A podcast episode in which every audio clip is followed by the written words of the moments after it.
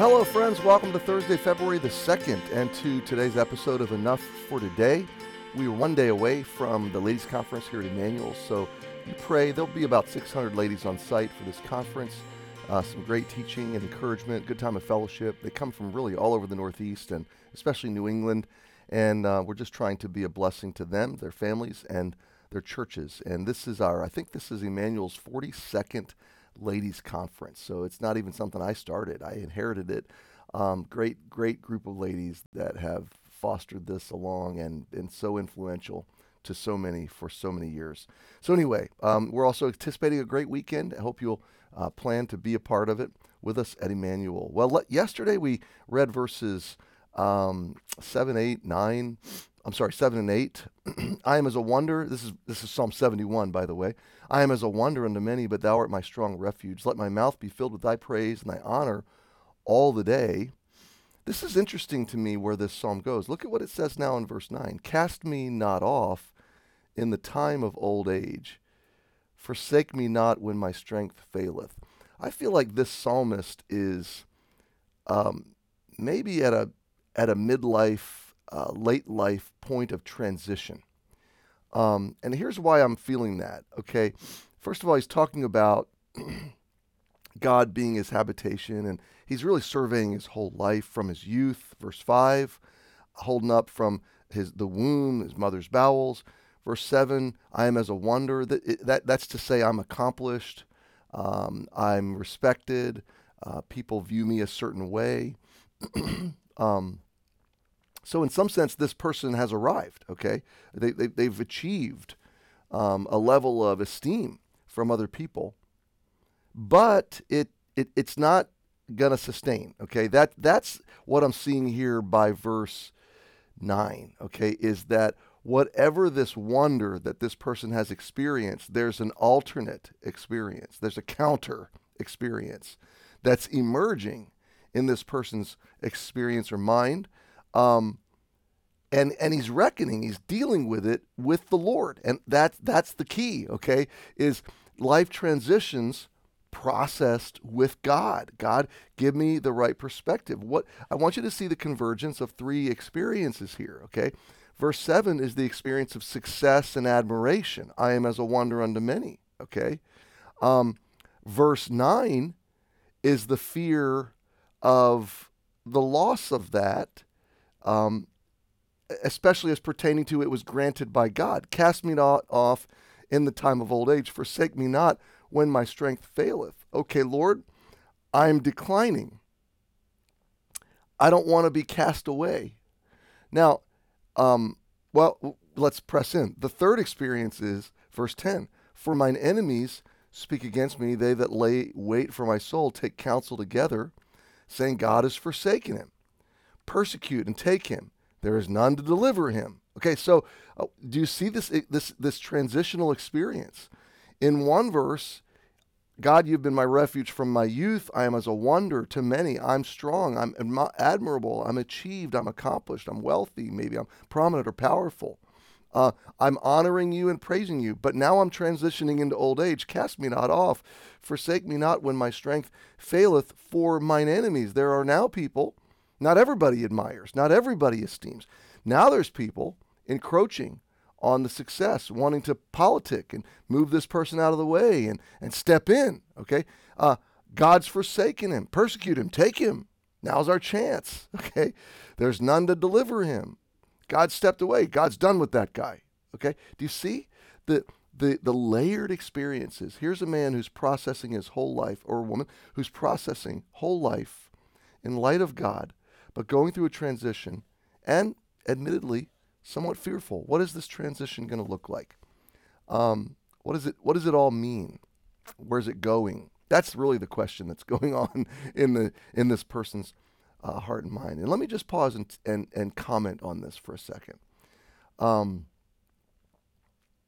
when our identity is embedded in Jesus, we can go out and go through life's transitions we can endure the loss that they entail.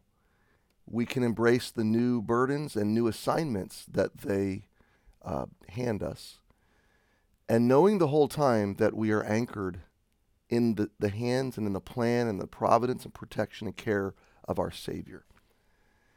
Age inevitably um, brings us through transitions where we release our grip on things that were very meaningful to us. Identity source, sources of identity, achievement, uh, temporary assignments, our roles in family life and, and in different parts of life. Um, and the more we need those things, I mean, really need them, the more we've tied our hearts and souls to these things, the more painful it is when God orchestrates a transition. But the counter is true. And this is, I think, the main thing this psalm is teaching us. The more we anchor, the more we preach the message to ourselves and teach ourselves that really God is our true refuge, God is our true, verse 3, strong habitation, that I can endure identity transitions and functional transitions, and I can release uh, notoriety or success or achievement in some uh, arena and transition into even obscurity if my heart is embedded in Jesus, if He is my core, strongest desire, if my greatest delight is in Him, and if I really know that, um, if I've really tasted and seen that the Lord is good, then I can go through these transitions. And I'm not saying they're not still maybe painful on some level, um, but they're not uh, devastating. Uh, it's not that they're not a little bit uncomfortable, they're simply not despairing. They don't take us to a point of hopelessness or purposelessness or meaninglessness or total despair or emptiness. They transition us forward. Now, listen, my friend, here's, I feel like I'm bouncing around and I apologize. I'm thinking of someone right now, maybe who's watching, that you're going through transitions that are maybe late life transitions. Maybe I, am 54 as of tomorrow. Um, so I've experienced this on some level, and I know I will continue to experience this. Maybe you're later in the curve, maybe you're earlier in the curve. Um, if your heart is beating and your lungs are breathing, then you still have a purpose. God still has a, a meaningful reason for leaving you on planet Earth. So tying your heart to Him as your true habitation and strong refuge, and then you embracing your next assignment, releasing your previous assignments, and embracing your next assignment is where your sense of stability and fulfillment and um, and and value is going to come from. You're valuable in Him, and you're valuable in the assignments He's given you. Doesn't matter if those assignments are as wonder making as they were to peop- to other people in your life. Verse 7, I am as a wonder. Doesn't matter if other people drop their jaw. God may have you just move into obscurity. And if you don't need those other things, if you need Him most, you can move into obscurity and you can be at rest in Him. I pray to be the pastor of Emmanuel for uh, many years to come. Now, what does that even mean? I don't know. 10, 15 years? I mean, I, I certainly not going to stay longer than is good for the church.